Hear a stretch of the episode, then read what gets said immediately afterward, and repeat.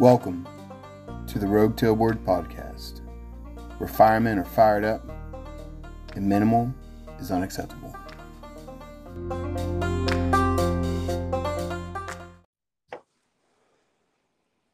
Brother Josh, what's going on, man? What's going on, man? Oh, just another beautiful day in East Texas. And sincerely, it is a beautiful day. it, it is a nice day out today, man. Wind wasn't blowing so much. Oh, that ain't no lie. It does have that little nip to it, too, but it's good. It keeps yeah. you on each other. I hear you. Well, man, I appreciate you coming on. Uh, for those listening, this is Josh Gamble out of the Western Louisiana area. He's a good friend of mine, one of my hood rat friends. We love to train and get down and dirty together out there on his training grounds, which I'm sure we'll talk about, too, at some point. But, uh, man, just thanks for taking your time out of the day to come on here and just talk shop and things we love. Did I lose you?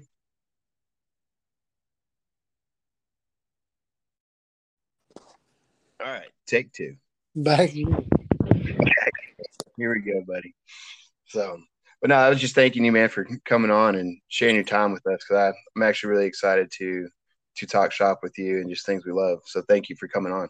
All right, man. Well, I, I appreciate it, brother. I, you got me a little nerve-wracked. I'm not going to lie to you, so it's the uh, first time I've ever considered doing something like this. Well, man, you got an awesome story, brother. Um, you do have a profound impact, whether you may see it or not. And um, first, I, I think it's you've gone through some things and you've got some insight that you can definitely help share and and make an impact in someone else's life. So for that, I appreciate your, your vulnerability on this first time thing. But if it helps, man, it's just you and I talking on the phone. It just happens to be recorded for others to hear. I got you, man. Well, we're going to shoot for the best and see how it works out at the end of the day. That's what I'm talking about.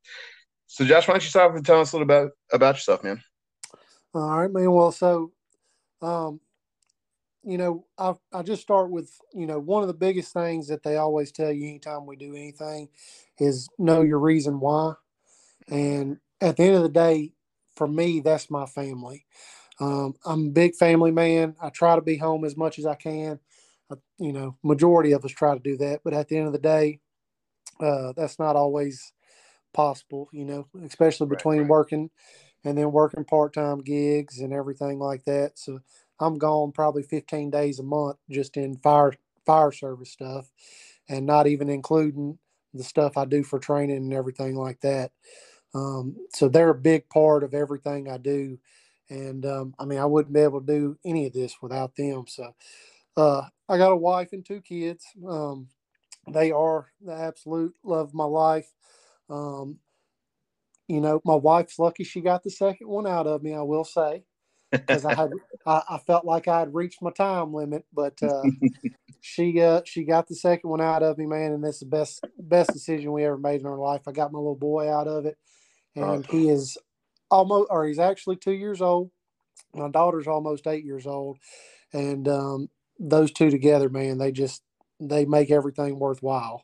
So um, uh, they're my big reason why I do everything and why I put such an emphasis on all my training and everything like that. And then um, I've been on the fire service for about, I'm actually going on my tenth year. Um, in May, it'll be my tenth year anniversary. Nice.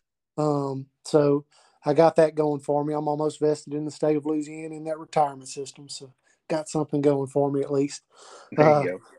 But, uh, you know, I've been here at the same department, um, and I couldn't ask to be around a better group of guys um, at that department. I've learned a lot and everything, uh, but I'll tell you one of the biggest things for me has been reaching out to other firemen um, yeah, and just, yeah. you know, getting outside of my area.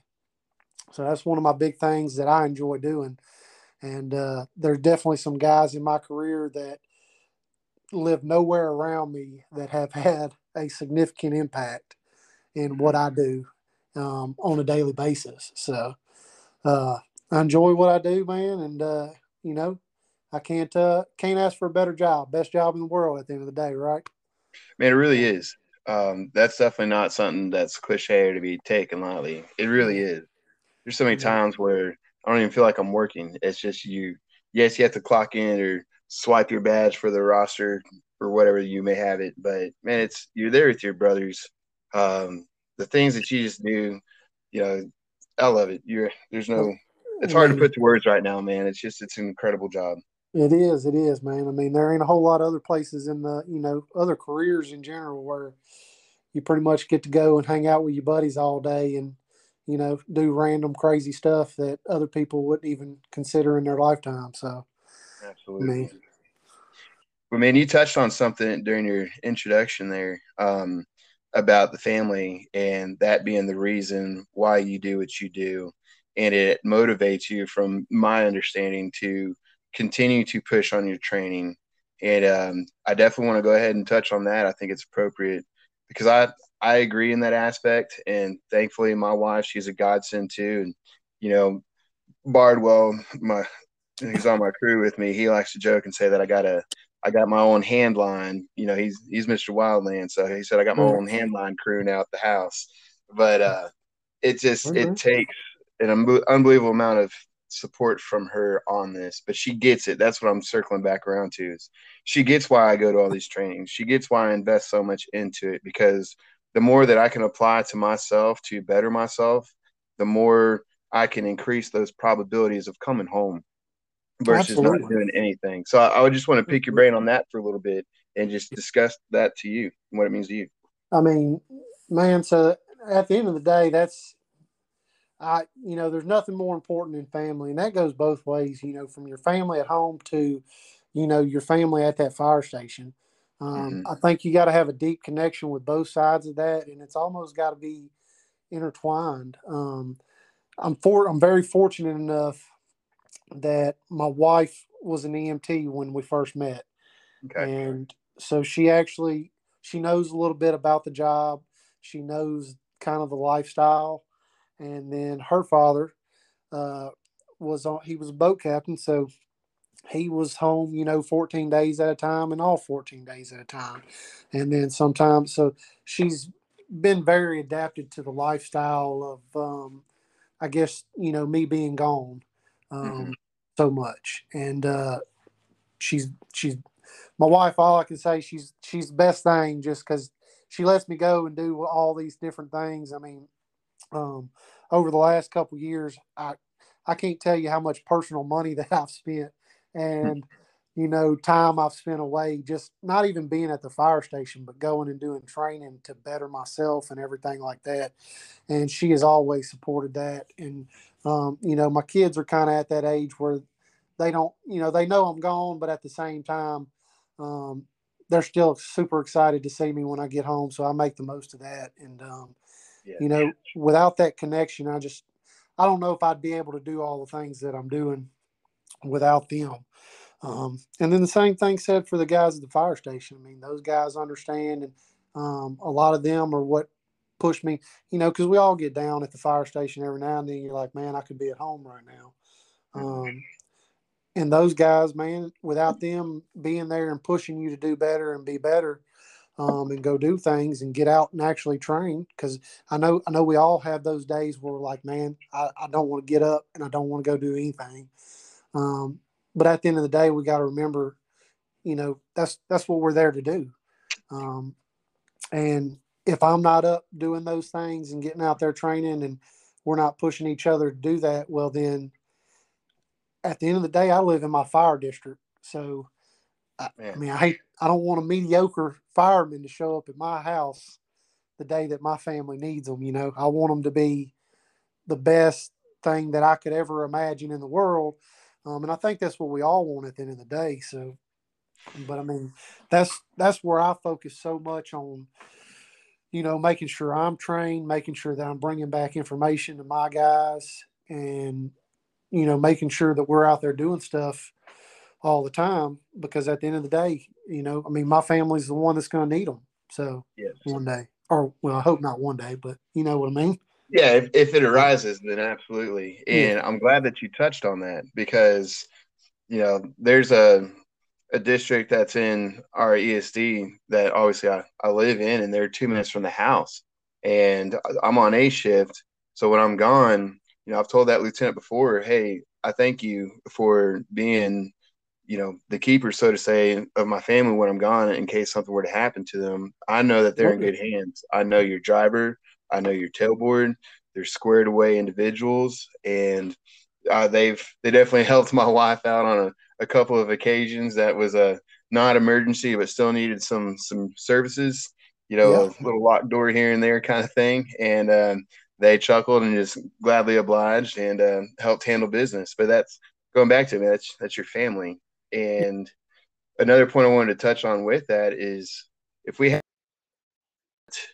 I am in the fire station in the district I live in, whether we are or not, I think that really brings a more maybe important sense of sin- sincerity behind it. Absolutely, man. And I, that's, so, I mean, I say that, I, you know, I live in my fire district, right? But my fire mm-hmm. district is small in comparison to, you know, the world. Uh, we travel a lot. We go all over the place. I mean, we're going through y'all's fire dish, our um, E S Ds and everything like that. I mean, we go to Dallas all the time. Mm-hmm. Um, so, I mean, you know, my hope is that by what I'm doing and pushing training, and, you know, we do some free free training and stuff like that. And, I mean, I'm not by any means, you know, the, the most specialist guy out there in the world to be teaching anybody anything. Um, but at the end of the day, you know, nobody else is bringing anything to the area. So the more that we can put out there, and even if we, even if it's a collective, that you just get everybody together and you're like, hey, man, what do y'all think about these things? Right. Um, we're making better, you know, we're making better firemen better from all over. And, uh, or, well, I'm at least hoping we are. Uh, but my family might ultimately need one of those guys one day. You know, you just never know. And I mean, especially with you and everything you're doing um, over there with the Pineywood Fools, like, dude, I mean, I feel it's safe in East Texas. I mean, I feel safe in East Texas just because of everything y'all got going over there. So I, I mean, appreciate that. We're definitely trying to do our part, man. And it's an honor to, that's a whole nother venture on its own, trying to get one of those chapters formed. I know you're aware of that too.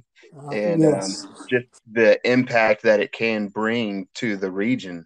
And one of the things too, with educating a region that's new to a Fools chapter is the fact that it is not department specific. Yeah. You know, you, they may be like, oh, well, it's just nothing but those guys from that department. It's a little club or whatever. And then they go to these events. Like when we had Devin Craig, y'all were first on scene and front row. Like, I was like, man, these guys are definitely not Baptists because they're front rowing it right out the gate here. I don't and, know uh, about that, man. This is two different worlds right there. But it was, it was just awesome to see that stuff. And then, you know, when we had our other lecture with Sean Duffy, it was just incredible to see how many representatives of the East Texas and Louisiana region, and some were even from outside of East Texas. We had some South Texans and, you know, some far travelers, so to say, just to hear the good word. And you you sit back as a, a member of the Fools chapter, like, man, I'm a part of that. I, I helped make a difference in one of these firemen's lives just by them wanting to come and receive the information that's vetted and driven by data and just available. And I didn't have to pay for this, or if I do, it's very little. Man, yeah, why would I not want to take advantage of that? I mean, that's that's what I'm trying to get people. I mean, dude, I mean, you got Corley Moore coming tomorrow. Tomorrow, I mean, yep. Like, come on, man. And that's free. It's free. Yes, like, Chief Moore. You can't go to a fire conference anywhere in this country and go see that man for free. So uh, we like, we do our best to try and live up to that, yeah. The free or affordable uh, forefront of what the Fool stands for, man. And uh, we are trying to honor that the best we can. And that's why we appreciate the raffles and, you know, donations that come our way. We're all nonprofit. I mean, our dues play into effect in it, obviously, that we pay annually, which still ain't much. It's like twenty bucks a year, yeah. You know, and you can't beat that either to be a part of something this awesome. Yeah. But I mean, those things, it's, it's things like that that y'all are doing. Like, I, re- I would regret myself if I passed up an opportunity to go see some of these guys that you're bringing. I mean, these dudes are teaching all over the country, man, and to not, to not go do that training, knowing that it's an hour, it's only an hour away for one. So, right. I mean, we're picking up, leaving at six thirty in the morning. I mean, that's nothing compared to you know, traveling three, four hours to go get some stuff. Um, I mean, and it's like, you just can't pass up those opportunities when they're there and they present themselves.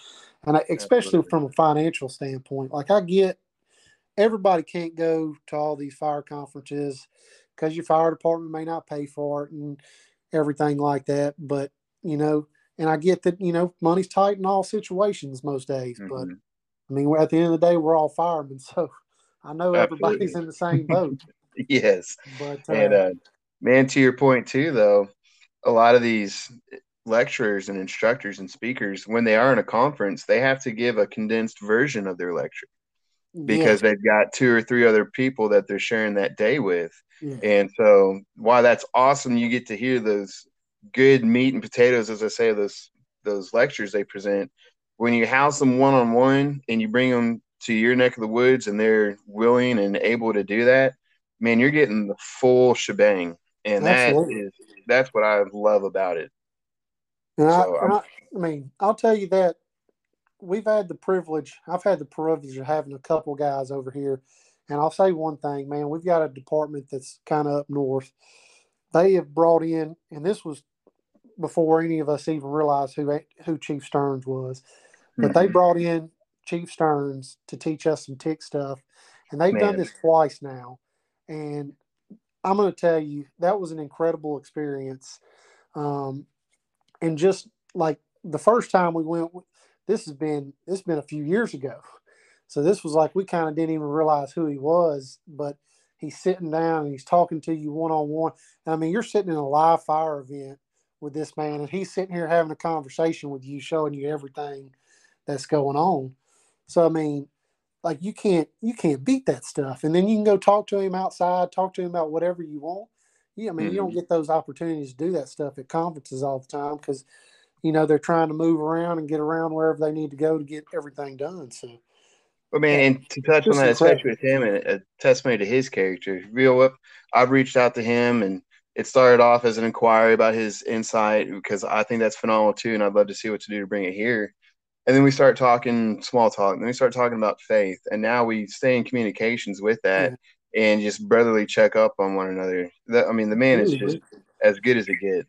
Oh man, absolutely. And that was, and those were, those were classes that were like very low cost or free because that department actually had the ability to bring him in on some, on some other funds and stuff. And like to pass, to, to, to sit here and think that I might've passed up on that opportunity.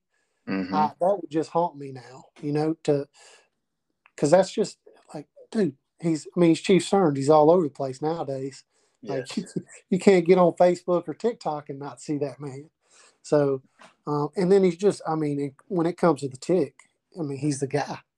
Man, so. it, I, just the other day, there's an older M S A. Um, I say older, it's a M S A tick that I have not seen before on this district that's in our E S D that I worked overtime on. And I sent a picture of that to him. I said, man, would you look at this?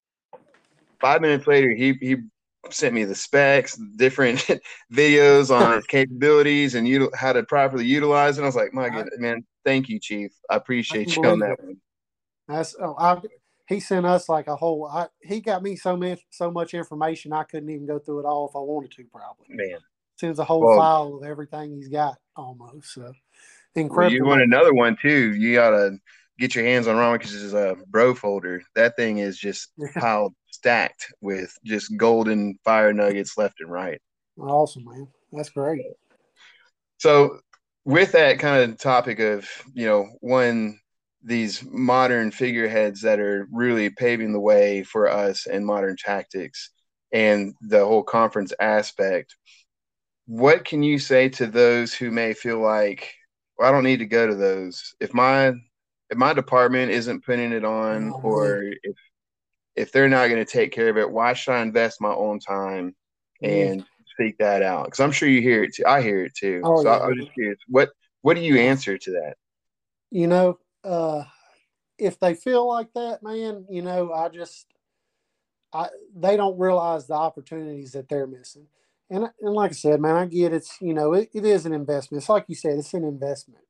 Um, and honestly, to me. when I these guys mentioned this to me, I mean, you know, you you, t- you sit there and you talk to them, and we're talking about an inherently dangerous job. Mm-hmm. All right. There's no, I mean, no easier way to say it. This is not a safe job by any means, especially when we're talking fires and everything like that. I mean, granted, you know, I'm, we are ninety percent E M S where I'm at. Don't get me wrong. But at the end of the day, when it comes to fighting fire, I mean, it's dangerous. And to say that you won't spend two hundred bucks to go, you know, take a, take a firefighter survival class. Okay. Something that could potentially teach you something to save your life. That's what you're telling me, is that your life isn't worth two hundred dollars, you know? Yeah. And yeah. At the end of the day, I, my life is worth well more than two hundred dollars to me. So, mm-hmm. you know, and I think it is, especially to most of us that go and do all this training, like it's, you got to make those decisions, man. And if you're, if you're telling me that two hundred dollars is, you know, and that's because that's how much most of them are. That's, um, that's a fair average these, price, yeah. Yeah. These little ones, two fifty, three hundred, whatever it is. Um, mm-hmm. You know, that's, dude, that's chump change when you're talking about something that could extend your life on a day that, you know, is the worst day of your life. Mm-hmm. Yeah. That's one overtime shift covered that. Gets stuck, you know, but. Yeah. That's just. No, I agree on that. But. So when, have you, have you ever faced friction when you come back from a conference or a, a hot program and you go to your, your crew and say, hey, this is what I've, I've learned. Um, this is how I think it could be beneficial to us. Do you guys want to see it, or how, how does that work for you? So I'll, t- I'll tell you, um, I was fortunate enough to take over our training stuff probably about three or four years ago now. Okay. Um, was still a very young fireman at the time. It, it took me a very long time. I mean, to the point to where I would tell you probably this year, not this year, but last year was the point that I kind of stopped receiving some resistance. And I still get it. Don't get me wrong. Um, because at the end of the day, there's always going to be the guys that are like, hey man, this, this ain't the way we do it. We've never done it this way before. You know, the old way works just fine. Well, and, you know, to dispute that fact, majority rule, yeah, the old ways do work. Um, but we are finding out a lot that uh, we are just not doing things efficiently by any standard. That's um, the key. You know, and exactly, man. So being efficient with your time, and um, especially when we're talking about, you know, flashover points being two and three minutes now, just with the different types of materials we're putting in these houses. So, I mean, being efficient with your time management on scene is a massive one. And um, I think just, you know, after finally harping on it and harping on it for so long and bringing so much new stuff back, I do actually, I've built a good, I guess, what, you know, I would call it an informal leadership role. Um, sure. But you know, I've built that good relationship with them to where they're like, okay, well, he, I mean, he's, he's going out there and getting this information. Um, so let's hear what he has to say, and let's see, let's, you know, talk about and see what we can do. Right. Um, and if it wasn't applicable, then I'm sure you wouldn't be spreading that to your home department if it. Yeah. And I mean, that goes, I'll just tell you, uh, I had, you know, we were talking about um, getting victims out of windows, and, mm-hmm. uh, I mean, you had, you went to Sean Duffy's thing, and I'm sure you've probably talked to him, you know, mm-hmm. he's a big component of getting you out of that window head first. Right. Well, when you're getting somebody out of a window head first on a ladder, that kind of goes back to everything that we've ever been taught, because we've always put somebody out feet first, mm-hmm. and we've always had their legs over our shoulders or something like that. And um, so me and the captain kind of discussed a bunch of things about that, and I showed him my way, and I was like, well, one, you know, I can at least get this guy up to the window by myself. I don't need other people to help me lift him up in this build. So I was like, we're already doing more efficiently just from the fact that I only need one person in the building, and then I can have a person outside on the ladder. Um, so, I mean, you get resistance like that, but I think as long as you As long as you got a good explanation and reason why behind it, and you're telling these guys, hey, man, this is this is why we're doing it, um, I think they're inclined to listen to you a little bit. I mean, at the end of the day, um, kind of like what Devin Craig said, you know, you're always going to have those twenty percent that uh, it doesn't matter what you do. You're never going to bring them along for the ride.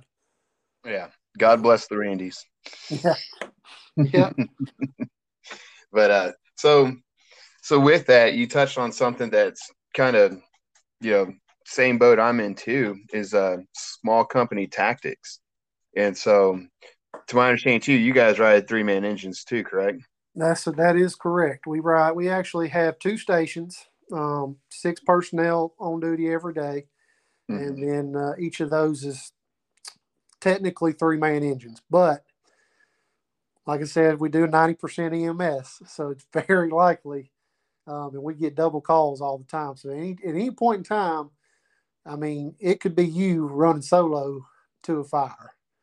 Um, so that's a big, big, big step up to try and feel when that happens. But uh, the possibility's there for us. So.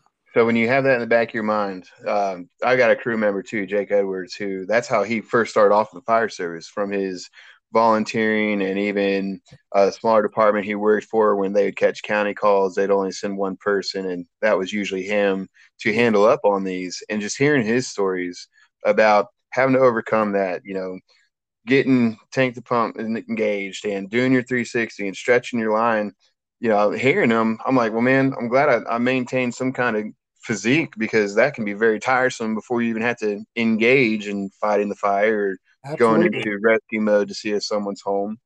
So it almost, that should be motivating, or better yet, a, a driving factor enough to be proficient with your skill set.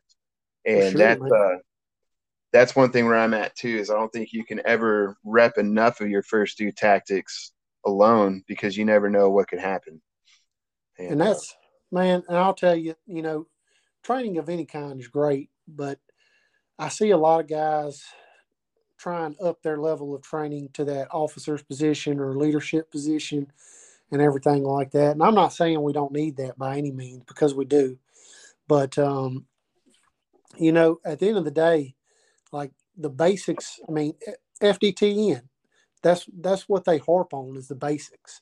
That's um, a bucket list class right there. Yeah. Oh, I believe me. I know. I would love to. Um, but even like, and I'll tell you, uh, so the Caddo Cooker that we're doing and everything, um, mm-hmm. that's, I mean, Third Alarm and Billy Brightson, those guys are freaking amazing. Um, I, you know, I respect those guys so much, but that's, that's what we focus on in everything we do with classes with them, is, you know, just the basics, you know, your forceful entries, your ladders, your hose management, all that stuff. You know, you got to be amazing at all of those things on a department that's only showing up with three people. I mean, you just don't have any other option. If you're not mastery level at those skills, then you better be damn close, because, you know, at the end of the day, if somebody's in there and they're waiting on you to come get them, uh, you know, they expect perfect perfection. And the only way to get that is training through those basics. And, and I'll, I'll be, I mean, I'm due to make captain here probably next couple of years if I'm lucky. Um, so I do do a lot. I'm going to a lot of different leadership stuff, trying to, you know, make sure that I'm, you know, somewhat prepared to take that. But at the end of the day, man, I fall back on my daily training at the station. That's that's all I do, is hose management, forcible entry, search and rescue, ladders. Um, I just trying to go through those things, repetition, repetition, repetition, mm-hmm. and because uh, at the end of the day, man, I, I I just don't ever feel like I'm great at them, you know, and that's my mindset. So that pushes me to be better and do better and go longer and faster and harder and everything like that. But that's just, you know, that's me in my own head at the end of the day. And I'm sure there's, I'm sure you're, hell, you're probably like that, to be honest with you, man, because that's the only reason you keep going and doing and doing at the end. Yeah, of the I'm, day. I'm never satisfied. And I don't mean that jokingly or any type of way. It's, or I, I respect where I'm at with skill sets, um, yeah. and the level of competency I think I have, but I know I can execute them. And I'm just, I'm not happy with it. I can always be better. And if I don't practice that, I can never become better at it. And exactly. That's, uh, that's the big thing about it, because I've said this numerous times too, man. They don't, at three in the morning, they don't care. You know, they don't yeah. care how many times this or that happened. Are you going to show up on on point right now? Exactly. Or, and that's all that matters. They don't care if they're your first call of the tour or your seven hundredth call of the tour. They expect the exact same performance you would give anyone else. And that, and you know, the other good thing about training those basics is, man, is you don't need, I mean, you don't need a training tower to go out there and do that stuff. You don't, right. I mean, yeah, forcible entry, you kind of need a door if you're going to actually go through the process. But there's so many videos. There's so much stuff out there nowadays. There's tabletop discussions. Um, you can search your own station if, you know, they allow mm-hmm. you to come into your station with your gear on. Um, but however, most places now you, you got two sets of gear if you're mm-hmm. lucky. Um, we're still working on that, but uh, our gear washer. So theoretically, most of our gear is usually clean. You know, run run a couple reps in your own station if you got to, yeah. um, or the bay. You know, you can you can make amazing things happen on those basic skills if you're just getting out there. I mean, even thirty minutes to an hour a day. I mean, mm-hmm. it's it's we're not at. I mean, I say we. Because I'm the one that harps on all our training most of the time. But right. at the end of the day, it, it's them, it's your community that's not asking. I mean, they're asking for you to be good at your job. All right. They everybody else is expected to be good at their job. All these N F L players, man, they're expected to be professionals. They mm-hmm. call us professionals at the end of the day. So, I mean, if we're going to do it, we need to be good at it. So, oh, absolutely. And that's, I, I don't remember who said it, to give the credit where it's due, but earlier on in my career, I was, I heard it, saw it somehow, but it's when we're at a firehouse, we're going to do fire things, and we can, we can watch T V or something to that extent, you know, at the house. If that's yeah. like home life stuff, but while we're here at the fire station, we're going to do fire things. And that just, that always stuck with me. And, and I'll tell you, man, I'm, you know, I'm not saying you can't watch T V. I'm all for family time, movie time in the evening time and everything mm-hmm. like that. But you can get do- a lot done from eight to five. You know? Yes, I was about to follow up on that. I'm glad you touched on I mean, that. You can get a lot done in that time. And I get you have calls and everything like that. So, I mean, if you got to push it back a little bit later or something like that, but you can get a lot. I mean, in eight hours, you can get a lot done if you are managing and prioritizing your time well. I mean, and I'll just tell you, and I learned this from my buddy Joel. You know Joel McVeigh. Oh, yeah. Like, we get to work. Um, when I got to work, man, it, it was work time. All right. We might have done like a little thirty-minute debrief of the shift before, what needs to be done and this and that, um, little table, little coffee time, you know. Um mm-hmm.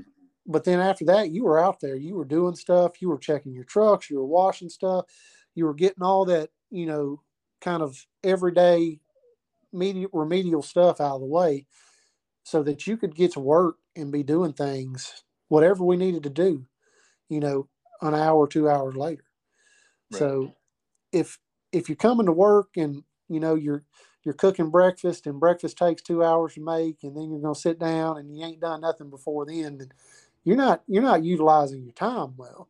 And I say that because I, I work for a part-time apartment that, um, you know, it we just we don't utilize our time in the morning very well. But, you know, at the end of the day, I try, you know, that's not my place is to go there and try and make them change the way they are. Um, right. I can make suggestions, but at the end of the day, you know, it's not my place. I'm I'm here to help y'all do whatever y'all need to do kind of thing. Right. And I'd be lying too if I said that I've never had those overloaded days to where oh, yeah. I legitimately just take that time to run the calls and recoup and recover, you know. But wow. when it's uh, every day of, if we run forty-eight ninety-sixes, but if it's every two days of every tour, there's a deeper underlying problem there that, that should yeah. be looked at. Exactly, man. And I mean, that's like I said, I'm all for family time in the evening, but mm-hmm. you know, during, during the day, Let's and nowadays, man, I hate to say nowadays because I don't like the, I don't like what we're putting on the newer generation of these kids that we got coming up. Um, now, I'm not saying that, you know, whether they're at the level that we were or not. But I think I hate the stigmatism that we're putting on them, saying, oh man, they just not, they not, they don't make them like they used to, kind of thing, because we're just breeding into that at the right. end of the day. Um, so, and you get them, and a lot of them, a lot of them need a lot of work. I mean, I won't lie to you, but you can get them where they need to be if you're willing to spend the time with them. Um, and I say that because I've trained, you know, for a small department, I've had to train about five, six people over the last couple of years. So it's been a, that was a, that was a new thing for me to learn. Um, sure. And it, it took me a while to realize, you know, okay, well, yeah, I, I understand you, man. This is something y'all never did. So it, you know, even like weed eating, weed eating the yard. Those yeah. things like that, man. You all right? Well, this is how you crank it up. This is how you do that. And uh, but it's taking your time and utilizing it. I think just a lot of it, man. And I, that's the only thing I can say. So no, I, I do respect that, because we, our captain, uh, he was once my lieutenant when we were at eight to five during our kind of growing pains eras of our E S D, as we're still gathering more and more in the forty-eight ninety-six aspects and schedule. But eight to five was, was work time, like you're saying, it's business time. Anything else yeah. after that, you can, that's your own time. Do as you please, do as you want. But from eight to five, please minimal phones unless it's like an importance or mm-hmm. emergency from the house. And let's, if you have side jobs or side responsibilities, you can worry about all that after five p.m. But from eight to five, we're going to focus on us and where we're at and in the moment right now. And I liked it. I mean, that, uh, you know, that's, that's the only thing I can say, man, is it, it if you, if you're going to come and you want to be that guy that, you know, wants his T V time and wants to relax, that's fine. But you got to understand that everybody else is out there. Well, I say everybody, majority of people are out there in the world working eight to five, expected to do their job. So mm-hmm. it ain't going to hurt for us to be working from eight to five. And then, you know, if you want to do something in the evening, that's fine. But I'm going to make sure we're going to get everything done that we can get done at eight to five if you're going to give me that time. So. No, absolutely. I don't think that's much to ask at all.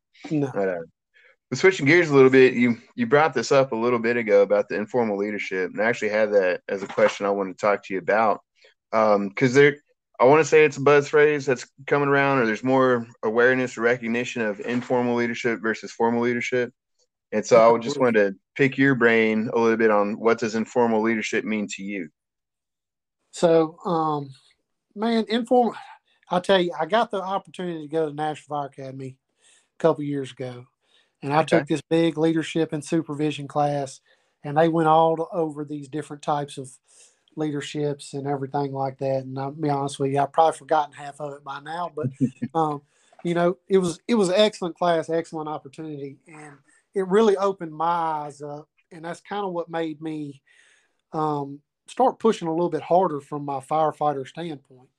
Like, informal leadership is, it can be anybody. It doesn't have to be somebody of rank um, or, I mean, it is somebody that legitimately pretty much wants to be better and do better and is out there seeking that information to make sure those are happening. And eventually, when that person does do all that and is, I mean, even if it's the guy out there, man, he's just going through, you know, forcible entry reps on his own, like mm-hmm. people start recognizing that. And then they slowly but surely start graduating um, or gravitating towards you. And, you know, you just kind of pull all these guys in um, and, I, you know, you become that informal leader. And really never a role, you know, I never really anticipated. I got guys that tell me all the time, man, oh, dude, I, you're, you're great. I appreciate this, man. And I'm like, dude, I'm not, I'm not anything. Like right. I, when I think of, when I think of true leaders, I'm thinking, you know, these guys out, I'm thinking of the guys at Third Alarm that have helped me all along the way, to be honest with you, or all these guys going out here and doing these fire conferences that are like truly making, you know, big changes in the fire service. But, um, you know, you start, people start gravitating towards you and you start building up a little bit of a relationship. Um, And I guess it's kind of, you know, you're you're mentoring some, you're helping lead others, but you're you're giving advice unexpectedly. And mm-hmm. people, I mean, and I hate to, people take some of that stuff to the bank. So you got to be real careful what you say. Absolutely. Uh, but uh, because I mean, you know, I'm I'm one of the world's worst about, I got a rookie right now that tells me all the time, he's like, I, I just can't tell if you're being serious with me or not. And majority rule, I am joking around with him, but he's like, I mean, I'll be dead stare like, no, dude, I'm telling you right now, we need to go do this. And he's like, are you joking with me? And I'm, you, no, no, I'm not joking with you. Let's go. All right. Right. So it, you just got to be careful with some of that. But, uh, you know, I think it's a big part of the fire service right now because you've got, I mean, a, a brother like yourself, man, dude, think about the reach that you're having in general. All right. And you're, these people are gravitating towards you. I mean, the Rogue Tailboard, the Uncommon, all that stuff, the Pineywood Fools, bro, you're a gra- you are, are, you're, you're the freaking moon, and people are legitimately gravitating towards you right now. You're sucking in everything you can. All right. It's, and that's amazing. So I mean, real. It's amazing. So, you know, I, I think it's a great opportunity. And it, I mean, even you, you look at something like what Corley's done with that, um, the Firehouse Vigilance, man. Yes. Dude, like he probably never intended for that to be what it is today. Um, or well, he might have, but you know, when he started out, he was probably just thinking, man, we're going to give this a shot and see how it goes. And then now, like, dude, there's a couple hundred firemen listening to that thing every week, every week, you know? And yeah, he's, he is technically in that formal position to be a leader, mm-hmm. but when he gets on that podcast, man, He's he's just another guy, just like the rest of us, trying to be better at his job. Yeah, it's so, like you, you address him as chief. He says, "No, call me Corey." He's like, "No, okay, chief. It's still going to be chief." Like exactly. You gotta understand it. No, um, I totally respect that, and man, I appreciate the kind words, brother. I it's hard to to gauge or you know take credit because a lot of it was just self accountability that gained a lot of movement, and um, very. honor that God chose to actually create it as a platform to make impacts. And then mm-hmm. the networks and relationships gained from it has just been phenomenal. Um, and I do my best to not take it for just selfish gain. I try and spread that out to okay. anyone that's willing to hear the good word that these guys have. And it's, it's just a blessing, man. It's, it's so surreal, Josh. I appreciate that, brother. But man, it's, it's incredible. Really, man. I mean that, but that's but that in itself is informal leadership, man. I would tell you, you're doing it on a larger scale than the majority of us. The majority of us, you know, in that it's in the station, it's making those contacts and getting even getting some of those officers to come back and ask you, hey, man, what do you think about this? All right, I, you know, I don't hold a position. I hold no training. I'm not a training officer. I'm not a captain. I'm not a lieutenant. I am at the end of the day. I'm a firefighter. Technically, I guess they would call us driver operators is what they technically call us. But, you know, I'm a firefighter. Right. So I have no I have no formal ability to lead at my fire department at all. But over the course of time, they've like, man, this guy's good at training. He likes mm-hmm. to do this stuff. Uh, and I'll tell you, one thing I'm really good at is organizing. I okay. like I like to be organized. So my organization has helped me along the way to get some of that respect, because if I tell you we're starting training at eight o'clock and we're going to end at five, then by golly, we're starting at eight o'clock. And at five o'clock, at four fifty-nine, we're wrapping it up. I'm there trying to anyway. So, and that's just, you know, those things have helped me along the way. Um, I guess to, you know, build up the reputation that I have within my fire department. I wouldn't say that I have much of a reputation outside of that, but um, to my guys, you know, uh, I know some of them look up a little bit, but I don't know why, but they do. So, you know, I mean, I, I firsthand got to see it when we were going through your search and V E S classes and stuff like that, man. You, I know you're about as humble as I am, and it's, they do gravitate. You can see it in their eyes. And when you, and especially paired up with Joel and you're explaining things, they're, they're taking it in and they're asking questions and they're, well, why is it like this? And it's not a, well, I don't know. It's just is you, you actually vet that and deliver back with saying, well, when we went to this conference, this is what's being taught to us. and why it's more effective than the other way of just grabbing an ankle and having a hand on the wall type deal or whatever the case may be. Or this is why we don't want to, you know, aggressively sound the floor on a second division and stab into our victim that could be right underneath that we can't see through smoke. Absolutely. And you just, you just see a bunch of click moments when, when that was being discussed. And dude, I know you, y'all probably couldn't see it a whole lot, but I just had a big smile painted on my face just watching everything. And when you see a bunch of sponges soaking up wealth of proper knowledge, it's it's an awesome environment, man. Definitely and, looking forward to February coming up too. That's gonna be fun. Absolutely, man. That's I, I you hit you hit it on the head right there, man. Proper knowledge, because and this somebody said this at a conference we went to one time, and they they pretty much said, man, take back what we're teaching you, because if you're not going to take it back and spread it, then somebody else is going to spread a version of it that's probably wrong. Mm-hmm. And that hit home with me, because I, I've seen some classes around our area that have been taught. And yeah, I mean, they're teaching it. Mm-hmm. And I'm not going to say whether they're doing a good or bad job at it, but they're not doing, they're not teaching the most efficient stuff in the fire service right now. But that's what we're spreading around to all these guys. So that's right. what, that's one of the big things that made me realize, like, man, we gotta, we gotta bring something here. We gotta start doing, and that's one of the big, one of the big reasons that the Caddo Cooker even started to happen. Um, other than the fact that, man, I happened to go over there with those guys, and he, I was talking to Billy, and he was, uh, he was like, man, you want, he was pumped up. He was like, you want, you want to do one over there where y'all are at? And I was like, well, hell yeah, I want to do one where we're at. Let's go. And then I think like two days later, it was on, and it nice. was going. So. Oh man, any any opportunity I can to to go over there at the Caddo Ford Playground, as I call it, man, oh, it's, it's going to be a fun day. Look, but, bro, we, we welcome anybody and everybody. I will go purchase the O S B, the pallets, the hay, whatever we need to do live burns, because that to me is. Yeah, that's the best training that you can expect to get anywhere. Um, if you got an opportunity to go do live burns, man, dude, yes, don't pass it up. Oh, there's so much to gain from them. To pass yeah. it up. So. Right. It was fun just watching it, you know, and and not necessarily being a partial student, but also a bystander playing a support role. And you actually got to really tune in on the breathing of the fire, and you can actually see a lot more in detail of what that smoke and that oh. fire is doing, and how you're controlling it, and how you're venting it to feed it and keep it at bay. Man, that's an art.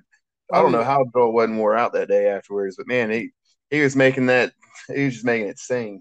Yeah. I don't and know I will tell you, man, that's, that's one of those things that I think, because we put them, so we put you in there and we put you in that search and rescue scenario that was under live fire and everything. But mm-hmm. if we can get those guys to slow down and start really viewing, and this is one thing that um, we've talked about people earlier, Andy Stern, like if you can slow down and really start to look at that fire behavior and those changes, man, that's just an extra one. It's an extra learning opportunity, but then we're teaching people good fire tactics, because they're realizing, oh man, this is, you know, this is getting too hot. I've got exponential hot gases over my head. I've got, you know, majority of the time, man, we're even when we're in training, like we're not slowing down enough to truly understand what's, especially in live fire training. You know, yeah. you got to get those guys to slow down, look around, take it in, and be in that environment for a second, so they can understand, you know, what's an acceptable, you know, and I hate to say acceptable level of risk, because that's probably going to set some people off. But it'll be, you know, all right. I, um, I totally get what you're saying, though. But, you know, you got to have them slow down to really understand, man, is this is this an environment that I need to be in right now, or should I be worried about backing out? And, right. you know, and that goes that goes into Sean Duffy's uh, searchable versus survivable, man. If you're getting up in there and you're not paying attention to your surroundings, the next thing you know, you're like, oh man, that's hot. That's mm-hmm. a problem. That's yeah. a big problem. A hundred percent. And when we were when we were having that search and rescue day, uh, one of the questions that was presented over at my station was, well, why do we got to stay so low all the time? If if this, which was a, a good valid question to ask, and I just happened to look inside your your training building your Connex. And I said, this tells you right here why. Yeah. I said, look at where the black and red meet. Absolutely. Where all the smoke was and where it's been untouched. And it, it legitimately straight parallel line, you know, about eighteen inches off the yeah. ground of that Connex. And he was like, this is why. Think about how many times there's been burns, multiple burns, heat inside this specific building, yet look at that eighteen inch level. Yep. That's exactly why it's imperative. And that's but, where they're going to be. And, that, and that's, you hit it right there, man. I'll tell you on the other side of that, because we did some, uh, we did, an, I do a bunch of, I do, I say a bunch, I do acquired structures too. And um, most of those are for my guys. Mm-hmm. Um, just because if somebody's going to give us a building, you know, I've got to make sure that my guys take as much opportunity as they can to get a hold of it and get in there. Oh, absolutely. Um, They're rare commodities, man. Yeah. Um, but I'll tell you, we did one a while back, and we were doing some search stuff in it too. And it was, it was technically live fire because there was a, you know, a flame, but it was just heavy smoke, heavy, heavy smoke. Um, and these guys, you know, I was trying to beat in their head, you know, stay low, stay low, stay low. That's where our victims are. And ultimately, somebody come in there, they were walking, you know, they were scanning with their tick and walking around because it wasn't no heat. Mm-hmm. And they passed right over the victim that we had in there. I mean, damn near tripped over them and kept on walking. And I'm like, yeah. man, like this is, this is why I'm telling you guys. And Um, you know, and that's something that Sean and all them guys that teach fire conferences and everything say, not nothing that I've invented or by any means, but, right. um, you know, if you're not on the ground searching, as soon as you walk in that house, and even if you, even if you can see your feet, all right, if it, if you are having an obscured view of your feet in any form or fashion, think of the stuff that you could miss, you know, so it blends in. That smoke is starting to yeah. stain everything around. Exactly. Be down there, man. Feel around. Get your hands out. Start getting involved, man. And that's because ultimately, I mean, you got them thick old boots on. If you hit something with them boots, you you just gonna pass right over it and not think twice about it. You know, yep. gloved hands are hard enough, let alone you know steel toe boots. So that's the way I look at it. Get down in there, start searching around, and um, I'll tell you. One of the guys, it's the Citizens First Fire Training guy. Um, can't think of his Kessinger? name. Who? Chris Kessinger? Yes, Chris Kessinger.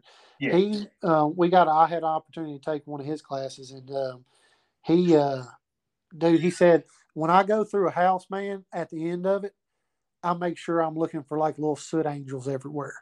I want to no. make sure that they covered everything under the sun with their hands and everything.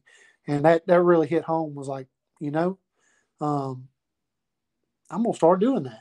And since I've taken his class, man, I go, that's one thing I'll do. I'll go back in there just to see, you know, how well we actually perform that search. Mm-hmm. Yeah. And that's, that's one thing too, that you hit on is the applying it. Cause you can be told it all day long. And sometimes it might make sense. And sometimes it might be like, eh, I think you're, you're kind of full of it or whatever, but then you yeah. actually apply it and you're like, wow, I really see the difference this makes. Okay, now I understand. And with a lot of people, it's knowing the why behind what we do versus just being explained what we do. And that's that is one thing I will say, man, and I, I've taken a lot from a lot of guys over my career. If you're going to teach something or you're going to bring something up, you better have a reason why to back it up. You better have an understanding of what you're doing, so that whoever you're passing that knowledge along to doesn't just take it and go one ear out the other. Because if they, if you just say it, dang, it, that's just null and void to them.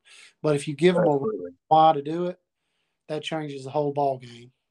Yeah, I mean, think of it. You're it's a bunch of type A's, and there's nothing wrong with that, so to say. But yeah. if you're not going to explain why, they're like, well, who who died made you king? Well, why, why should I go ahead and just trust what you're saying just because you said it, you know? Absolutely, man. And there's no problem in vetting the information. And a lot of these lectures will tell you that too. Going back to Sean again, because we were both there on that. He said, if, if y'all have heard anything different, or if y'all, he openly started off with that. Yeah. This is an interacting thing. This is not you sit and listen to me talk. Let this, let's spitball. Let's, let's talk about these things and let's move forward with our differences of understandings and come to some common grounds of what is acceptable, what is efficient, and what is just completely unapplicable anymore to what we do. Absolutely, man. And that's, I mean, honestly, that's what, even those, like even that little thing you did, man, we do little trainings over here in the evening time, but like, I'm just trying to get a collective of minds together to mm-hmm. bring in everything that they know and can bring to the table. And let's, let's do some work and see whose ideas are better, you know, right. ultimately, because that's the only way we're going to get better as a community is if we are bringing everything that we have to the table and putting mm-hmm. it in exercise. And, know? and going back to our small company tactics, we, we don't have manpower yeah. to throw at it. You know, I love what Romagus once said before is, I'm going to run out of people before I run out of jobs. Yeah. And that's, and that's exactly where we're at. Yeah. I mean, that's, man, that, honestly, the low manpower is, that that's a, it's a kicker, because you look at some of these, and this even goes back to some of these conference classes, man, you get a lot of information from these guys, but then you find out, man, well, you're, I mean, you know, you're on a dedicated truck, or, you know, you're on a dedicated pump, and, you know, you have a singular job. When you're on a smaller department, that's, that's not the case, man. I gotta, I gotta make a decision when I pull up as the engine company, technically, mm-hmm. whether or not I'm going to get in there and search that house, you know, because that's the priority that we're trying to make. Do I, am I water first or am I search first? And, you know, that's, that's a whole nother ball game. That's dependent upon a lot of different, uh, a lot of different factors, but right. those, those are decisions that's got to be made. And, um, you know, only small fire departments are the ones that's trying to actually come back and, you know, make those decisions, because they're the ones that have to. Um, yeah.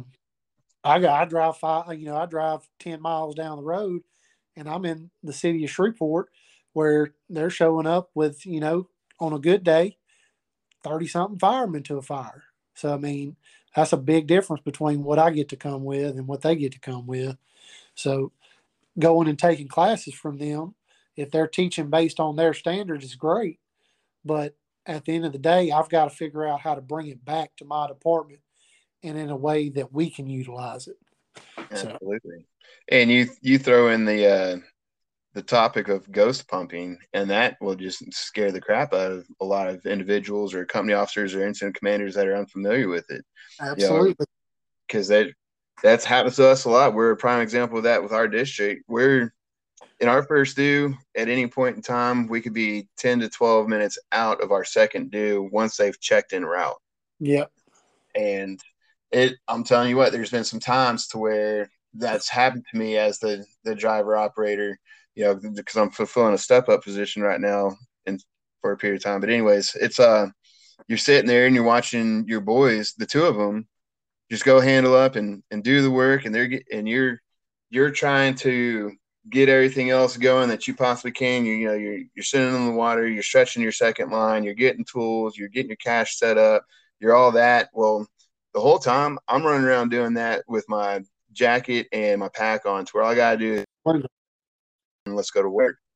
But yes. There's times where I go through that, and then an incident commander might arrive on scene and and hold back on that or what have you. And sometimes it's me not understanding what they may be seeing or whatever the case is, not trying to go down that route. But it's it it kills me is what I'm getting at.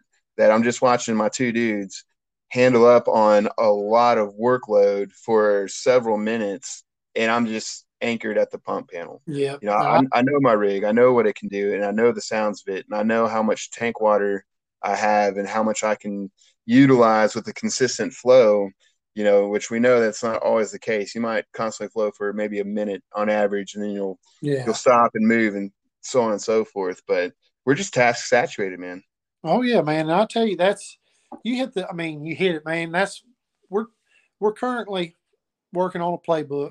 Joel's Joel's leading it up, but um, that's one of the big things that we're trying to get people to understand, that if you're a driver operator for our department, mm-hmm. the days of you standing on the pump panel are over with.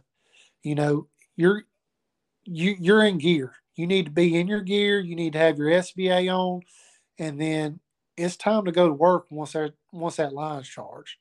Yeah. Um, and I mean, we're talking anything from. you know, you setting tools, just, just making sure that those guys have tools at the door, um, so that they don't have to walk back and forth to the truck.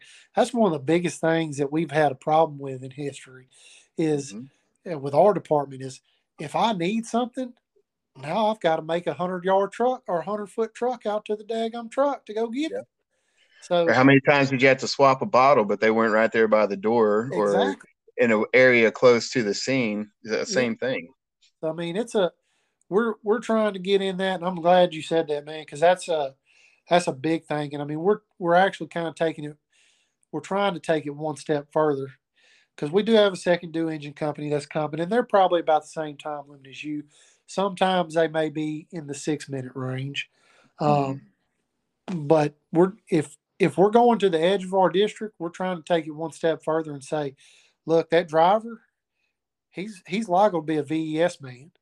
So we're going to let them start putting water on fire, mm-hmm. and then we're going to go do some we're going to go do some work, and we're going to potentially be throwing ladders or jumping in some windows to actually do some searching.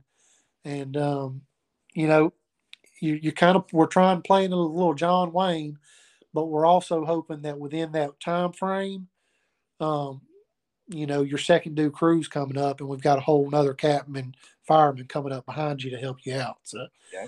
um, we're trying to figure it out, but at the end of the day, that's what we're all trying to do. So, oh, amen. But no, I, I do, I do like those discussions, and um, there's a lot of, I say bigger departments, but those that are afford to throw a lot of manpower at a scene. When you have these discussions as a small company, they, they just kind of look like you, what? That yeah. that happens, uh, yes, sir. That's that's how we that's how we do things, man. It's we don't have an option, you know. Yeah, exactly. And I mean, so, y'all may be a lot like us, man. We, I mean, we rely on tankers. We we do too. Yeah, yeah we, we can't rely have, on our plugs. Yeah, we don't have very one. If that's if we even have a plug somewhere within the range, you know, that it's acceptable. But at the end of the day, man, setting that pump and letting it run, you got we weren't so we're running smooth bores. If we're on an inch and three quarter, man, you got about six to seven minutes of continuous flow. Yeah. So if you're going to continually flow for six to seven minutes, you better be doing some good, some damn good work. Yeah. Uh, and if you hit it with a deck gun for about thirty seconds or so, trying to reset it, that gives you about four minutes left on a constant flow of your, and you got to know these things. You, you have to. And I, I mean, that's, that's going back and knowing your, knowing your stuff, man, and knowing your truck and how much those nozzles flow and all that stuff. So, big part of it. No, I think you're you're definitely defining something that you uh, threw at me when I asked some things you wanted to talk about, and that's firemanship.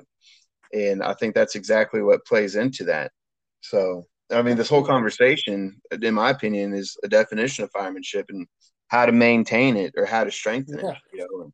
I mean, at the end of the day, firemanship is it's you know it's your job. It's knowing your job. It's being a part of that brotherhood and taking the responsibility of all those guys that are there with you to, you know, make sure that, you know, even even your community, you know, we're there on their worst day. So it's our job to make sure that we're we're prepared and we know every single thing about that truck, about that hose, about that nozzle, about how long our S C B A is going to last, and making sure that that S C B A is on at least forty-five hundred P S I, okay? Because I hate the guys that, you know, they just look at it and they're like, oh, man, it's four thousand. You know, okay, that's great. It's four thousand. Um, I hope you don't get stuck in a fire one day and need that extra five hundred P S I. Um, yeah, sounds like a training opportunity. Let them see what that extra five hundred feels like. And exactly, man. So, but I, I, you're, I'm, I agree with you, man. I mean, firemanship plays a big role in all this stuff. And just, you know, making – and I, you know, I hear it a lot, man. And you hear about the brotherhood being dead and things like that. And people say, not my brotherhood. And, you know, exactly, man. But they say it jokingly. And you're like, man, I don't even like that we say that jokingly. Like, yeah. this is like, you, you guys are, this is what I'm here for. I'm here for you guys and my family to make sure that everybody, I mean, that everybody gets to go home. And so when somebody says that, man, I think you need to take offense to it. Because at the end of the day, man, I mean, all you guys are my family. That's that's what it, that's what it's about. So yep. Or the other the other fun phrase that I hear a lot of. I don't know about you necessarily, but it's uh, stick your hand out so I can slap it. That makes too much sense. Yeah. Well, right. We need to start making sense. We need to be advocates of that. Yeah. And, uh, stay inside your box. Mm-hmm. Absolutely, man. Well, switching gears, brother. Uh, been been an awesome conversation. I'm, I'm glad that you uh definitely got over your nervousness going back to the beginning of all this. You were rocking and rolling and dropping some awesome stuff out there. But um, what advice do you have for the rookie, Josh? Um, man, so honestly, for a rookie, I just come in, be open minded. You know, you're going to take some heat, undoubtedly. Uh, just because you are a rookie, and that's just part of being the job. And I, you know, one day we might be able to get over that. But I'll tell you, right. I technically spent about eight years as the rookie in my department, so um, mm-hmm. that's how long it took somebody else to come in behind me. So I mean, just you know, come in with an open mind, man, and an open heart, and know that you know those guys may give you a hard time occasionally, mm-hmm. but there ain't nothing in the world that I wouldn't do for my new guys at the end of the day. Um, Absolutely. If they ask me a question, I try and make sure I answer it to the best of my ability. And if I don't know, I go find the information. So um, that's the only thing, man. Just come in with an open mind and an open heart. Know that you're going to have to do some hard stuff. But, um, you know, at the end of the day, nobody should be asking you to do something they ain't ever done before. So mm-hmm. I agree there, brother, man. And, uh, This is a excuse me. This is a new question that I've been kind of throwing out there. Uh, this is influenced by Matt McGee a while ago, and we were talking. So, you know, I'd like to start hearing this, and so I usually like to finish my finish my episodes with my guests with, you know, what does setting the standard mean to you? And as much as I, I love that question, it almost feels like this one complements it. And he he proposed that I start asking, what does being uncommon mean to you? Because I think that can go different areas and not necessarily just in general. So Josh, I'd like to ask you, what does uncommon mean to you? A fitting question for you as well, man. So no pun intended. Yeah. Um, so, man, being uncommon, honestly, dude, it's just being – it's being a little bit above average, I think, man, trying to go that extra mile, you know, not willing to settle for mediocre or average. And, uh, I mean, just that's just like you just take, for instance, man, you're doing this uncommon week, dude. All those guys that took the extra mile, and I tell you what, that was a heck of an application. uh, I was not anticipating that when I started filling it out. I was like, oh, good Lord. Here we go. Okay. thirty minutes later, I'm still, I'm like, all right. But I mean, you know, it's that there's some people that might have looked at that application and said, oh man, that's too much. And then you had however many people y'all had do it, finish that application and are preparing right now to go to that week. And then same thing said for like all these different other, play, other courses and everything like that, man. You know, these guys are going the extra mile to make sure that they're getting that. And, I mean, honestly, if you're doing that in the fire service, I guarantee you they're probably doing it in their personal life, you know. So, I mean, it's just going above and beyond and making every attempt you can to be to be better and do better every day, I think, man. That's – I don't know. I don't got to – I don't know. No, I like it, Josh. I do like it. And uh, you can thank Brother Ian Schulte. He helped facilitate that application packet, and it's uh, it was a. Uh, I hear you, man. It got me thinking for sure. So yeah, it, it's one of those. Do you do you really want to attend it, or is this yeah.